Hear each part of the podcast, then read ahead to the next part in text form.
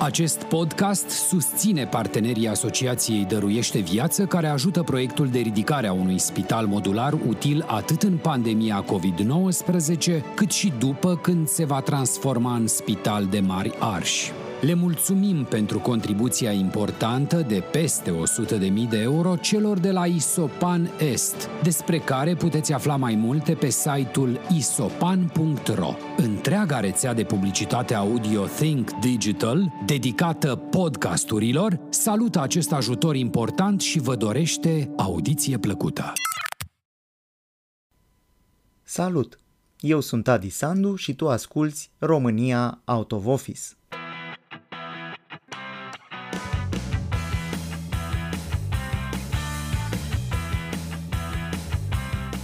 Astăzi alături de mine este Sasha Bodeanu. Bine ai venit, Sasha! Te salut și vă salut! Uh, mersi că ai acceptat invitația. Uh, Sasha este profesor de, fiți atenți, că trebuie să citesc, Mindfulness-Based Stress Reduction. Corect. Da, mai, mai dezintegrat Mouthful, asta. cum da, s-ar da. zice. Da, da, da, deci uh, o spun de la început, n-am nici cea mai mică idee ce înseamnă, sau nu, mint, nu pot să zic că n-am nici cea mai mică idee, că pun și o alăturare a cuvintelor și mă gândesc eu că te ocup cu reducerea stresului, cu ceva prin meditație sau ceva de genul ăsta, dar nu știu Exact. ce înseamnă asta propriu zis și uh, aș fi foarte curios să ne, să ne spui și o să aflu și eu odată cu, tie, cu, cu ascultătorii uh, detaliile, dar înainte de a ajunge acolo, uh, aș fi foarte curios să ne spui despre tine. Cum ai ajuns tu să fii profesor de așa ceva? Adică erai mic și te-ai gândit, ce vrei tu când o să, să te faci când o să fii mare? Păi uh, profesor de uh, MBSR dacă, dacă asta îmi doresc. Sau cum ai ajuns să faci asta? Ce pregătire ai? Cum, uh, nu știu, uh, toată istoria, așa, pe scurt. Toată istoria, foarte pe scurt. um, Aș putea să mulțumesc de invitație în primul rând și mă bucur că uh, există interes pentru treaba asta și îți povestesc ca să ca să-ți faci o idee foarte într-un mod foarte funny, foarte uh, întâmplător, foarte random, mai zice la prima vedere că s-au dezvoltat lucrurile. Uh, eu am în primul rând și înainte de toate o formare de inginer. Am făcut uh, inginerie, am făcut uh, automatică, nu automatică și calculatoare, am făcut o secție care era o parte din automatică și calculatoare. De fapt se numea ingineria sistemelor. A, e clar Și- atunci de ce, de ce te-ai făcut profesor de mindfulness, da. Da, e absolut clar. Evident, e, n-are sens să mai discutăm. Mersi, bun, ai rezolvat problema. Da, ideea e că în timpul în care eram la poli și m-am dus acolo din cauza că materia la care eu mă descurcam cel mai bine era zona asta de matematică, de geometrie, de un pic îmi plăcea partea asta de logică și să înțeleg lucrurile într-un anumit fel. Uh, Pe de altă parte mai aveam și niște întrebări personale și nu prea primeam răspunsuri la ele la poli, ci din, din contră, cumva prin anul 3 eram deja la un nivel foarte ridicat de stres și cu examene și cu toate cele și cunoscusem ce-i, uh, ce-i viața grea deja atunci.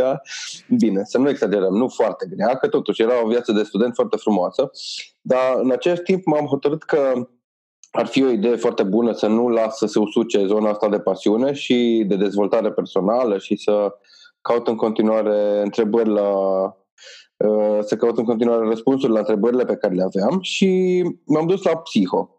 Și am mers cu ele în paralel, deși era destul de greu și cu polio, deja am mers cu ele în paralel și toată lumea Deci un zicea, "Bă, psiholog uh, inginer. Sau inginer, inginer în psihologie. în cumva, psihologie, așa. da. Wow, da, clar, clar, o combinație mai rar întâlnită, eu cel puțin n-am mai întâlnit-o. Da, da, da, da. Mulți ani am auzit că se potrivesc ca nu ca în perete, fix ca nu ca în perete, cele două. Adică, uite, mai știu, nu știu, economiști care s-au apucat și de psihologie, dar acolo poți să studiezi comportamentul consumatorului, Mhm. nu, nu e atât de îndepărtat, tot științe sociale, cumva, în fine, în direcția aceea. Dar inginerie cu psihologie, chiar că... Mă, să nu știi știu, că, uite, mai mi se pare rămâneai că să se- faci, nu știu, habar n-am. Uh, uh, mă, mă gândeam la ceva gen aeronautică, nu, dar e foarte inginerească, deci... E foarte inginerească. Dar să știi că, uite-te, um, de-a lungul anilor și eu am mers cu mitul ăsta că ele se potrivesc ca, lu- ca nu ca în perete și că nu o să existe nicio aplicabilitate pentru cele două, că nu se întâlnesc, că nimic. Dar până la urmă, uite, programul ăsta de MBSR despre care, despre care ai întrebat la început, e exact asta, o combinație între cele două. Deci, efectiv, e o tehnologie, e o, o inginerie din asta, știi, care efectiv înțelegi care sunt pașii și deși lucrezi pe zona asta de emoțional, pe cognitiv, pe atenție, există o structură logică, o progresie pe care efectiv o aplici, un, un tipar pe care l-ai de făcut și ai niște rezultate măsurabile, replicabile. De aia e foarte eficient ca și tehnică.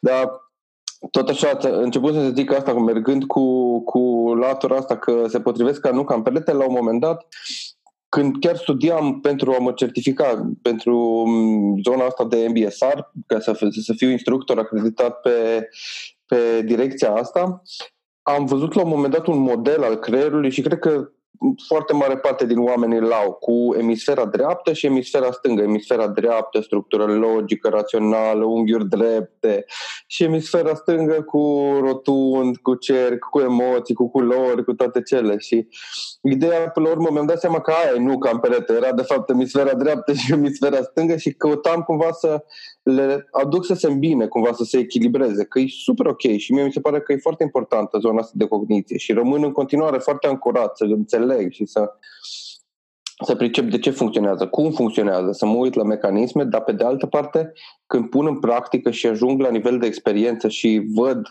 cumva cu inteligența corpului primesc informația, e foarte diferit foarte... Și mi se pare că, de fapt, transformările se produc din zona asta, din zona de experiență, versus cogniția care înțelege și în mintea mai multă care are nevoie de explicații că de ce. Sunt din ce în ce mai intrigat, aștept să ne spui mai multe. Dar hai, bun, deci ai făcut și psiho și uh, da. uh, inginerie la Poli și mai departe... Mai departe am făcut vreo, 5, vreo șase ani de meditații Uh, tocmai din zona asta de curiozitate, de a mă alimenta partea asta de curiozitate, timp în care eram inginer în telecomunicații. Ba în Germania, ba în Austria, ba în România. Foarte interesant, știi? Și la un moment dat am avut o... Mă angajasem în România într-un, uh, într-o corporație și pe vreo 5-6 luni am avut o discuție cu, cu managerul și cu managera mea directă și îmi spuneau că Mă, eu am crezut că tu nu o să te descurci la jobul ăsta, că am văzut că nu te stresezi, nu te consumi, nu te... Ești altfel. Am părea că nu-ți dai interesul, efectiv. și atunci am avut prima, prima, primul moment în care practicile astea și lucrurile care eu le făceam în paralel cu jobul, da, uh, au avut un, un, o recogniție, au fost recunoscute efectiv într-un alt mediu de către altcineva care habar n-avea ce fac. Și în momentul în care le-am explicat că de fapt e o tehnică, că e de fapt un exercițiu de a nu mă consuma și ei au zis după aia că ok, am observat pe KPI-uri, am observat că tu de fapt lucrai, doar că e ceva ciudat la tine că parcă nu te implici, că nu te consumi. Ce se întâmplă? Care e faza? Adevărul că mai în multe corporații uh, s-a ajuns să lipsa stresului să fie echivalată cu lipsa implicării. Adică, exact. băi, dacă nu te vede lumea stresat, nedormit și uh, cu palmele transpirate tot timpul, înseamnă că nu-ți pasă. Ceea ce, până la urmă, lăsând gluma la o parte, e destul de îngrijorător.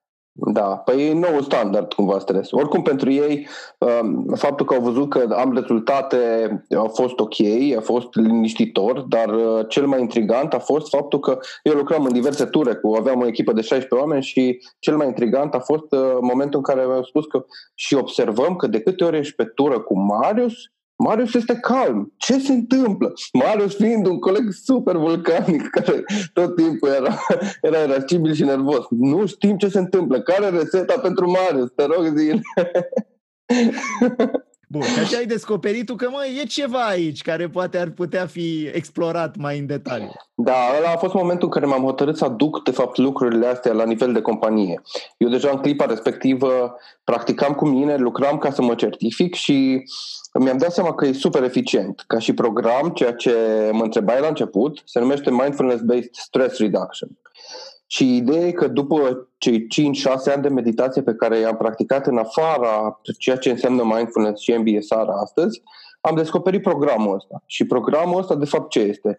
E un curs, e un program de 8 săptămâni care a apărut acum 40 de ani în Statele Unite l-a adus un, un, uh, un profesor în mediul universitar, efectiv într-o universitate în medicină, într-o universitate de medicină. Și au început să aplice programul ăsta în mod riguros oamenilor din spitale cu dureri cronice, cu uh, diverse afecțiuni de digestie, cu autoimune, cu depresie, cu anxietate. Oameni cu care la clipa aia la momentul ăla nu aveau o tehnică și nu aveau neapărat soluții din punct de vedere medical și nu știau cum să rezolve problemele lor.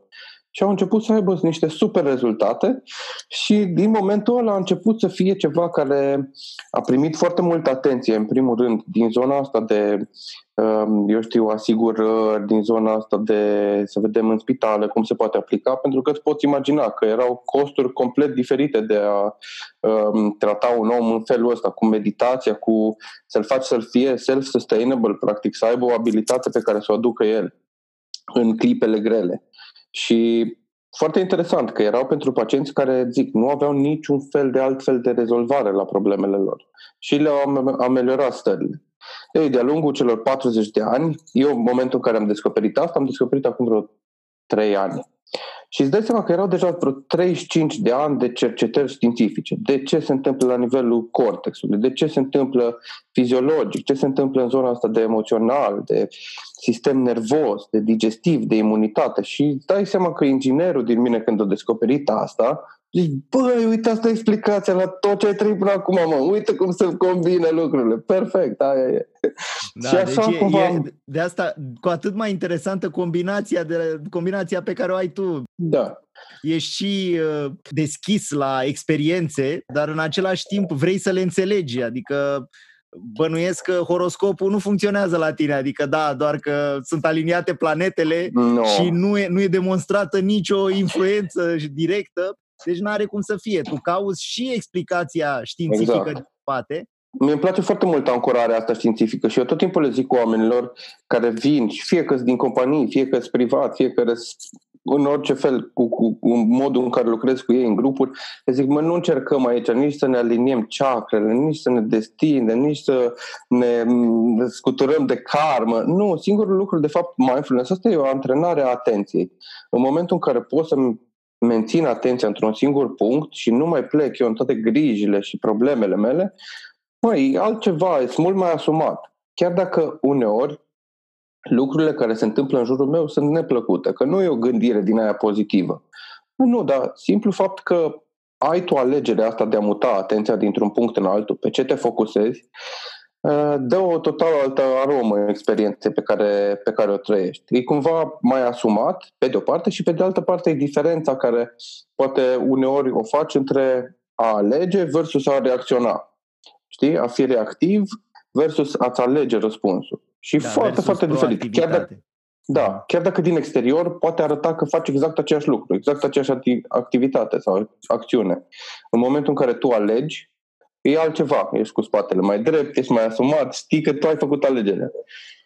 Și asta spui tu că, într-un final, de fapt, duce la o reducere a stresului, pentru că stresul e generat de poate necunoscut sau de faptul că ești nemulțumit sau nemulțumită cu starea în care ești, anxietate, uh-huh. poate de o grămadă de elemente. Și în momentul în care ești mai asumat, ești mai conștient de deciziile pe care le iei, spui că stresul, stresul se reduce. Până la urmă, știm cu toții, stresul este probabil boala secolului 21, e, mm. toată lumea vorbește despre asta și cred că puțin din cei care ne ascultă acum nu au experimentat stresul sau n-au trecut prin uh, stări uh, stresante pe o perioadă mai lungă de timp. Prin urmare, cu toții ne dorim să fim mai puțin stresați. Da, mie Ce nu mi se pare... Nu, nu o secundă, eu, apropo de asta, mi se pare că e noua normă, e noua normalitate. Știi că tu zici că e boala secolului și e ceva cu care, într-adevăr, umanitatea se confruntă în secolul ăsta, numai că stresul exista și înainte. Stresul e un semnal că avem nevoie să ne adaptăm, să schimbăm ceva. Și treaba asta, stresul e tot timpul produs și îi în prezența schimbării, când apare o schimbare în jurul nostru, avem și noi nevoie să ne adaptăm. Și din budism, că și practicile astea de, de mindfulness se numește că sunt the heart of Buddhist meditation. Practic ele sunt la baza um, tehnicilor ăstora de, de focusare a atenției din budism, dar până la urmă ei au o, tehnolo- o, o teorie legată de asta de schimbare și zic că singurul lucru care e cert în lumea asta este faptul că lucrurile se vor schimba. Deci stresul este permanent. Tot timpul avem nevoie să ne adaptăm la asta. Și este vorba numai de modul în care dansăm noi cu stresul ăsta, că acolo apare zona ta de echilibru. E nerealist și eu nu promit nimănui o treabă de genul ăsta că poți să-l scap de stres. N-ai cum.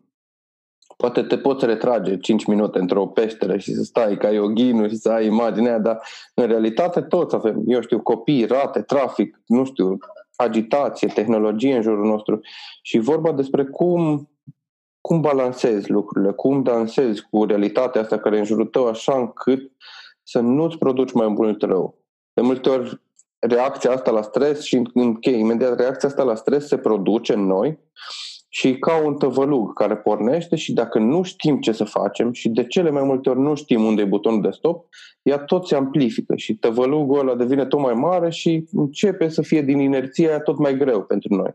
Da, probabil că obiectivul nici nu trebuie să fie lipsa stresului, pentru că stresul până la urmă uh, ne, ne provoacă să ne adaptăm, ne provoacă să facem anumite acțiuni. Nu știu, mă gândesc doar la emoțiile pozitive pe care le ai înainte de o prezentare, înainte de un spectacol uh-huh. pe scenă sau uh, te ajută de multe ori, te mobilizează mai bine dacă știi să gestionezi. Cred că este vorba de stresul cronic pe care încercăm să le evităm. Acea stare constantă în care nu reușești să te odihnești noaptea, ești permanent la serviciu, te gândești, aoleu, pe drumul spre serviciu, aproape uh. că îți pare rău că te apropii de serviciu, cu cât, cu cât ești mai aproape de ușa de intrare, cu atât e mai rău. Uh, te uiți la ceas cât mai e până termin și lucruri de genul ăsta. Cred că aici este starea aceea, sau boala între ghilimele, de care uh, trebuie să încercăm să scăpăm într-un fel. Și bănuiesc din uh, denumirea uh, conceptului MBSR, Stress Reduction, cel puțin asta promite. Acum, da. clar, uh, ai, ai construit interesul, deci sunt, sunt curios. Uh, da. Aș fi interesat mai detaliat. Bun, și ce înseamnă asta? Practic, ce, ce faci acolo? Ai 8 săptămâni, înțeleg, un program de 8 săptămâni. Da. Ce faci în astea 8 săptămâni? De după aceea te simți mai bine eu vreau să, să-ți propun să parcăm ideea asta în o secundă și îți, îți, îți, îți povestesc apoi ce se întâmplă, numai că tu ai zis un lucru foarte interesant legat de cronicizarea stresului. Și astăzi, că spuneam că există și latura asta de inginer aici și astăzi vreau să, uite, să dăm o informație care e super valoroasă și oamenii poate nici nu știu că au acces la ea. Foarte mulți în ultima vreme avem ceasuri, smartwatch-uri. Ei, smartwatch-urile astea, multe din ele au capacitatea să măsoare un coeficient care se numește Heart Rate Variability. Coeficientul ăsta ce zice de fapt? Îi, ca să-ți poți imagina și tot așa inginerește și foarte simplu explicat, dacă tu ai avea 60 de bătăi pe minut la inimă, da? Dacă ai avea 60 de bătăi pe minut, niciodată bătăile nu sunt una la o secundă, matematic cum mai face media, ci sunt la 0,7, la 1,3, la 1,1, la 1,9, la variază. Ei, variația aia, aia se numește variația ritmului cardiac și e un coeficient. Acel coeficient absolut măsurabil poate să-ți spună cât din timp ești în sistemul nervos simpatic, cel care e fight or flight, cel care secreți adrenalină, noradrenalină, cortizol, e practic stresul, da? Și poate să fie și stres constructiv, dacă este dopamină, spre exemplu, când faci checklist-ul și tot sau primești un like pe Facebook, dar este totuși stres. Sau cât din timp ești în parasimpatic, în sistemul nervos când te relaxezi, când intră digestia și imunitatea în funcție. Și cu ceasuri de genul ăsta poți să vezi cât la sută din timp ești în, și cât din zi ești în simpatic și cât ești din parasimpatic. Și apropo de treaba asta ce ziceai cu cronicizarea stresului, Există foarte mulți oameni, inclusiv oameni din cei cu care lucrez eu, care spun, măi, nu, eu am nevoie de stres, eu atunci performez cel mai bine, atunci sunt competitiv și inclusiv cu atleți cu care, cu care lucrez în direcția asta, se vede foarte clar, stresul, într-adevăr, ne duce la performanță, ne duce, cum ziceai, și înainte de un, de un show sau ceva. Ai nevoie de treaba asta, dar e până la un anumit punct. De la un anumit punct, mușchiul ăla fie că e mental, că e emoțional, că e în corp, că e fiziologic, începe să producă um, tensiuni, începe să producă somatizări și se pot produce rupturi. Secretul Ei, e să găsești acel sweet spot. Este vorba despre sweet spot și despre echilibru. Heart rate variability-ul ăsta, că am lungit un pic povestea, e un coeficient care poate fi observat și avem acces la el și oamenii despre care ziceam că cronicizează stresul și îl adună în corp, ce se întâmplă pentru ei, ajung să fie în zona de sistem nervos parasimpatic, efectiv când se relaxează, când corpul se reglează și așa, doar în acele scurte etape de somn REM noaptea, care nu știu dacă știi, sunt cicluri între 20 și 40 de minute și dacă ești fericit ai 3-4 pe noapte. Deci, practic, dintr-o zi de 24 de ore, ajungi să nu fii stres. Asta înseamnă cronicizarea stresului. Nu că si eu un pic stresat și tensionat, care e o măsurătoare empirică. Nu, matematic, clar, măsurabil, pui ceasul pe mână și vezi ce ți se întâmplă. e super fain, vezi că există ști, știință în toată treaba asta și știm ce se întâmplă. Și acum să revin la ce se întâmplă la progresia asta. Um, măi, de-a lungul celor 40 de ani au trecut deja 10 de mii de oameni prin programe de genul ăsta și prin programul ăsta de MBSR în special. Și ce se întâmplă? Începi de la cele mai simple lucruri, uh, precum observarea respirației. Efectiv, asta e o progresie de antrenare a atenției. Și în momentul în care știi cum să faci treaba asta și ai capacitatea să ții un obiect în atenția ta o vreme mai lungă, începi să se întâmple niște lucruri la nivelul corpului. Se relaxează corpul, sistemul nervos parasimpatic se activează. Dar prima etapă, să zicem, e asta, de antrenare a atenției asupra respirației. Și pentru o secundă tu observi că respiri Observi care e punctul în corp în care respiri, care e punctul în care se simte cel mai intens și duci atenția acolo. Nu-ți imaginezi, nu îți pui o poveste, ci observi ceea ce e viu și real în tine, respirația.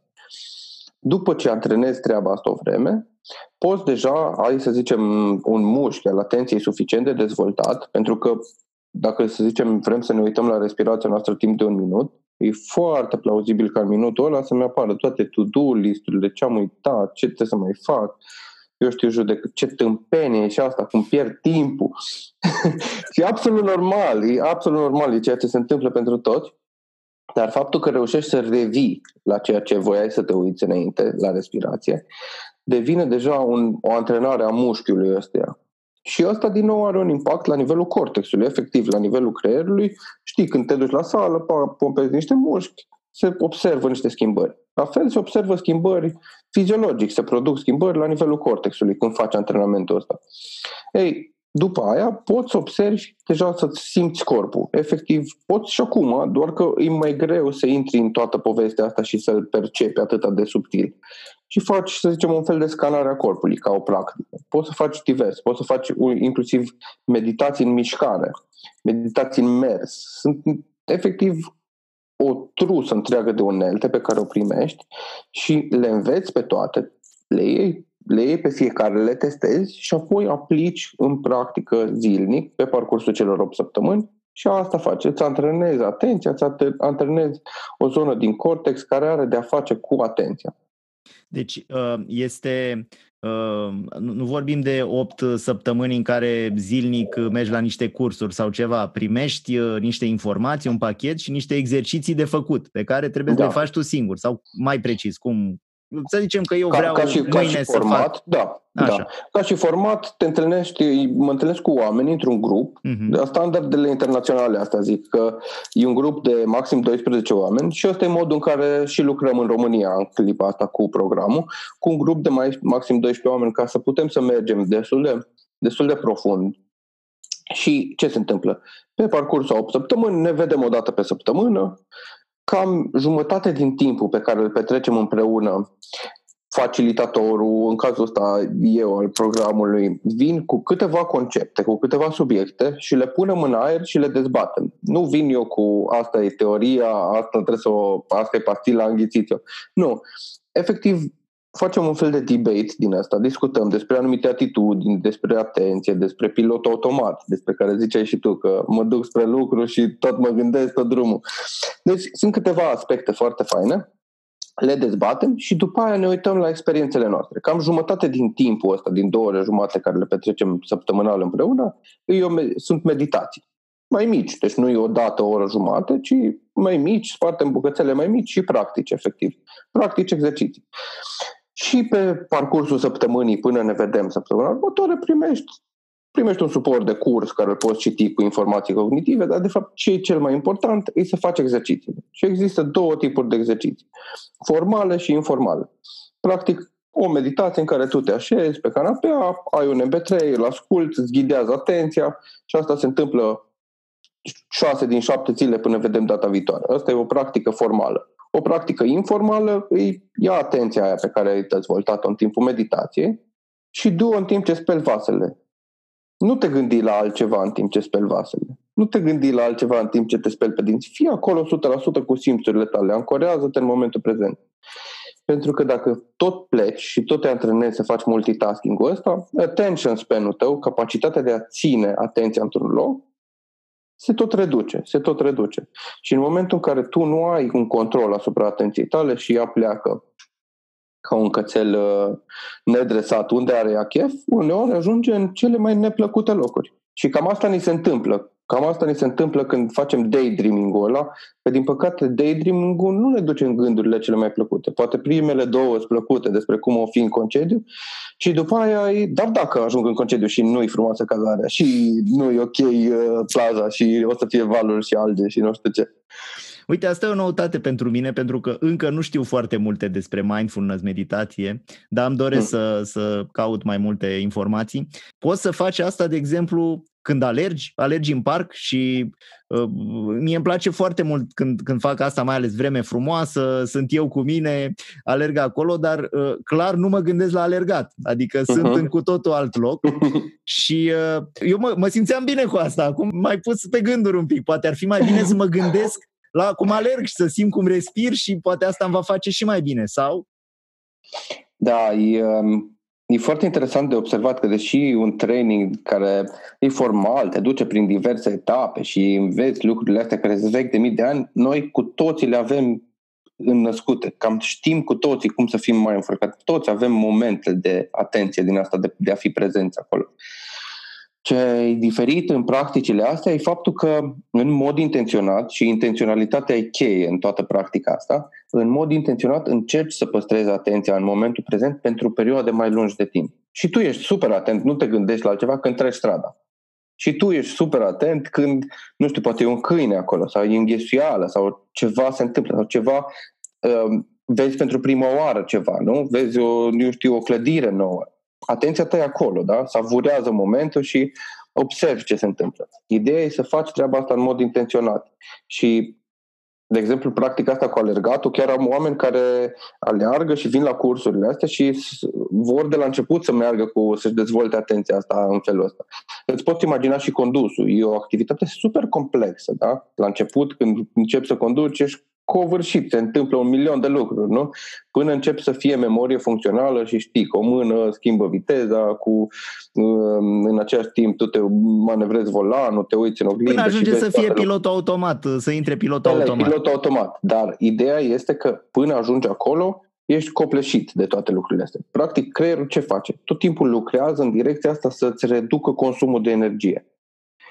Ideea în practicile de tipul ăsta e să iei lucruri mici. Eu știu, un minut de atenție și să o concentrezi, două minute, trei, cinci minute. Și ce se întâmplă, de fapt, e că la un moment dat, să zicem când tu alergi, ești pe pilot automat foarte mult din timp. Dar dacă antrenezi practicile astea în mod formal și poate chiar și în mișcare, da? Dar poate nu începi cu cel mai complicat lucru din lume, cum ar fi condusul, să faci o meditație în timp ce conduci sau în timp ce alergi, ci faci, eu știu, două minute de atenție în timp ce ai oprit activitatea corpului, în timp ce ai spălat, te speli pe dinți, poate trei minute de atenție. Treptat, ai suficient control asupra atenției cât să observi toate lucrurile astea și în mișcare, și în timp ce alergi. Pentru că la nivelul cortexului ce se întâmplă e o chestie care, adică nu-ți imagina că ăștia care fac o meditație în mișcare sau au o practică de meditație veche de ani de zile, tot timpul gata, acum vreau să meditez. Nu, se întâmplă niște lucruri de la sine. Practic noi avem aici pe ca, pe, pe, la nivelul cortexului, pe centru, cumva suprapus pe cele două emisiu, emisfere, un canal central care se numește Default Mode Network. Pentru că, by default, aia e zona care e activă din creier când nu facem nimic. Deci dacă nu faci nicio activitate, aia e zona care e activă. Și aia, de fapt, ce este? Este o poveste, este o subtitrare la realitatea pe care o experimentăm. Îi părerea noastră prin filtrele, prin tot ce am trecut până acum, prin starea pe care o avem acum, prin faptul că am mâncat, că nu am mâncat, prin tot, absolut prin tot, e modul în care noi vedem lucrurile. În timp ce facem exercițiile astea, începe să se schimbe defaultul ăla cu activare laterală, care e de fapt o ancorare în simțuri. Și începi să percepi realitatea prin simțuri mai mult decât prin povestea pe care ți-o spui despre ce trăiești. Știi, și percepția tot timpul îți înșală experiența, că e diferit față de ceea ce se întâmplă. Și în momentul în care lucrurile astea se produc de la sine, că apare activarea asta laterală, tu nu trebuie să stai să te gândești acum o să fac o meditație în timp ce alerg. Nu. Pur și simplu o să fii mai prezent, o să fii mai ancorat în simțuri. Și asta cum mă ajută? Asta am înțeles, voi fi mai prezent, Super. dar cum mă ajută, da. mai ales în privința stresului, că de aici am pornit? Da. Păi, în primul rând, în privința stresului, ce ce e interesant cu, cu practicile de tipul ăsta de observat că mult din stresul ăsta e închipuit. Mult din stresul pe care noi îl avem și îl somatizăm în corp e din cauza faptului că ne facem griji, planuri. Există o sută de mii de lucruri care vin către noi ca și stimul. Mă refer și faptul că noi tot mutăm atenția de la un punct la altul ne reduce foarte mult energia, ne consumă mult energia. Și ăsta e un stres care știi că stresul mental, zona asta de atenție, ne obosește foarte mult. Creierul consumă enorm de mult din energia pe care corpul are. Practic undeva la 20% de fapt se duce pe, pe, pe creier și undeva la 25% din oxigenul corpului se duce tot pe creier, deși e super mic. Deci el e un mega consumator. Ei, în momentul în care reușești să-l focusezi pe anumite puncte, nu numai că începi să reduci consumul ăsta de energie, dar pe de altă parte, ce e foarte interesant, e că apare o claritate, apare, apare o, o, o zonă din asta de focus în care, măi, eu am un sfert de oră să fac un task. Pot să mă consum 10 minute din sfertul ăsta de oră că n-am timp să fac task-ul ăla sau pot să am 5 minute super focusat acolo și după aia 10 minute să mă relaxez. Știi? Sunt niște lucruri care mulți din oamenii cu care fac practicile astea și le dau, să zicem, jumătate de oră de meditație pe zi, zic, bă, dar eu am atâta de făcut, unde să mai bag și jumătatea asta de oră, știi? Și după două săptămâni își dau seama că bă, parcă am mai mult timp decât, decât meditez, parcă am mai mult timp. Nu înțeleg că parcă dau timp la asta și de unde am mai mult timp, dar ai... Devii mai eficient, apare, practic. Devii mai eficient și devii mai, cumva mai asumat în legătură cu tot ceea ce faci. Și când se întâmplă treaba asta în, în mod conștient, nu te consume atât de mult și nici emoțional, nici mental, nici fiziologic. Că fiziologic noi absolut tot ce facem are repercursiuni la nivelul corpului. Somatizările, imediat când ceva nu ne convine, se contractă și corpul. Și, practic, reducerea stresului în zona asta are ei au numit programul cu, l-au numit Mindfulness-Based Stress Reduction, reducerea stresului, că e mai ușor de marketat cumva și a fost mai ușor de adus în spitale, în, în, în inclusiv în zona asta de companii, de business-uri, în politică, se practică inclusiv în guverne, la nivelul Comisiei Europene se practică treaba asta. Dar, în esență, ea vine din, din ceea ce ziceam din budism și îi reducerea suferinței. Pentru că noi avem foarte multe suferințe și una dintre ele este stresul. Și putem traduce suferința cu stresul, să zicem asta. Dar de multe ori știi că nu-ți convine ceva, nu-ți place ceva și te consumi sau ai criticul la interior care te judecă. E, în momentul în care ai suficientă atenție, poți să-l observi și să efectiv când ai aprins lumina asupra lui, poate să pice, să se dezintegreze, ca o chestie care e ireală. Cu multe din gândurile care le avem sunt închipuiri numai. Bun, să zicem că cineva care ne ascultă acum e convins că e un concept, sau intrigat că e un concept bun, vrea să încerce, cum te găsește? Mă găsește pe sașabodeanu.ro Mă găsește pe Facebook, pe Sasha Bodeanu Mindfulness și pe, pe sashabodeanu.ro are acces și la un mic taster, că ziceai că vor să încerce și cred că asta e atitudinea cea mai importantă și oamenii cu care lucrez îi, îmi, îmi place că vin cu curiozitate. Băi, nu știu, e ceva nou, poate e hocus pocus, poate funcționează, deși am citit că la zeci de mii de oameni funcționează, să văd dacă merge la mine. Și asta e abordarea care și eu am avut-o apropo de practicile astea și mi se pare cea mai importantă. Ok, ce ar presupune asta? Să iei o, o, o săptămână din viața ta și să practici, să vezi ce se întâmplă pe parcursul unei săptămâni când tu faci o meditație de 5 minute. Că nu poți să faci o meditație de o oră la început, că n-ai cum. Te și plictisești, n-ai timp, atenția ta nu e acolo, numai te frustrezi. E ca și în momentul ăla când vrei să-ți faci un ceai relaxant, dar te enervezi că el miroase și are un gust ca naiba și te tensionezi la asta. Nu, nu funcționează așa. Se cu pași mici. și atunci primul cel mai ușor pas care eu l-am gândit și efectiv să ofer treaba asta de de taster pentru cineva care nu știe cu ce se mănâncă sau chiar și pentru cineva care știe cu ce se mănâncă și vrea să-și să-și rea, reactiveze zona asta de practică de a face constant, am un mini curs care e pe, pe site, pe sașabodeanu.ro slash minicurs și putem să punem probabil link într-un, într-o descriere și aia e o săptămână în care oamenii au din prima zi, primesc în fiecare zi câte un mail cu o meditație, în prima zi 5 minute, după aia 6 minute, după aia în ultima zi undeva la, cred că 10 minute, în ziua 7 undeva la 10 minute. Ai câteva concepte să și înțelegi despre ce e vorba, dar de fapt ce e cel mai important e că în fiecare zi ai o meditație pe care o poți pune în aplicare, vezi cum te simți după aia. Gata, punem uh, linkul în, uh, în descrierea episodului, deci oricine vrea poate să se ducă acolo. Și după o săptămână de practică, sunt curios cum merge alergarea. Comentariile, da. Deci eu, eu chiar o să încerc. Uite, mă promit aici solemn, mă și ascultă lumea ca să, să fiu uh, cumva tras la răspundere. Promit că o să încerc și după aceea o să spun cum a fost. și dacă vă văd, dacă văd public rezultat. commitment, cel mai da, puternic. Iată, un public commitment. Dar mai am un pic, că noi acum înregistrăm episodul și o să-l dăm cam peste o lună. Deci mai am timp peste o lună când apare... mental. Păi nu, nu, dar eu mă, îmi propun să fac până apare episodul. Dacă nu fac, nu mai difuzez episodul sau tai partea asta în care îmi pun commitment. Așa că dacă, dacă auziți aceste cuvinte, înseamnă că m-am ținut de cuvânt. Dacă nu, nu știți că am, mi-am, mi-am luat pui în comentariu cum a fost. Să pui da, în comentariu da, da, după exact. cum a fost. Super exact. tare. Mersi frumos așa. Cu mult Mersi drag. pentru participare. Îți urez uh, succes să reduci stresul la cât mai mulți uh, oameni, că avem nevoie de asta, mare nevoie de asta. Cu mult drag! Ai ascultat România Out of Office. Sunt Adi Sandu și te aștept și la alte episoade alături de super invitați să vorbim despre echilibrul carieră-viață personală. Îți recomand să asculti România Out of Office pe Apple Podcasts sau Spotify, aplicații gratuite unde te poți abona la acest podcast, poți downloada episoadele sau reține unde ai rămas.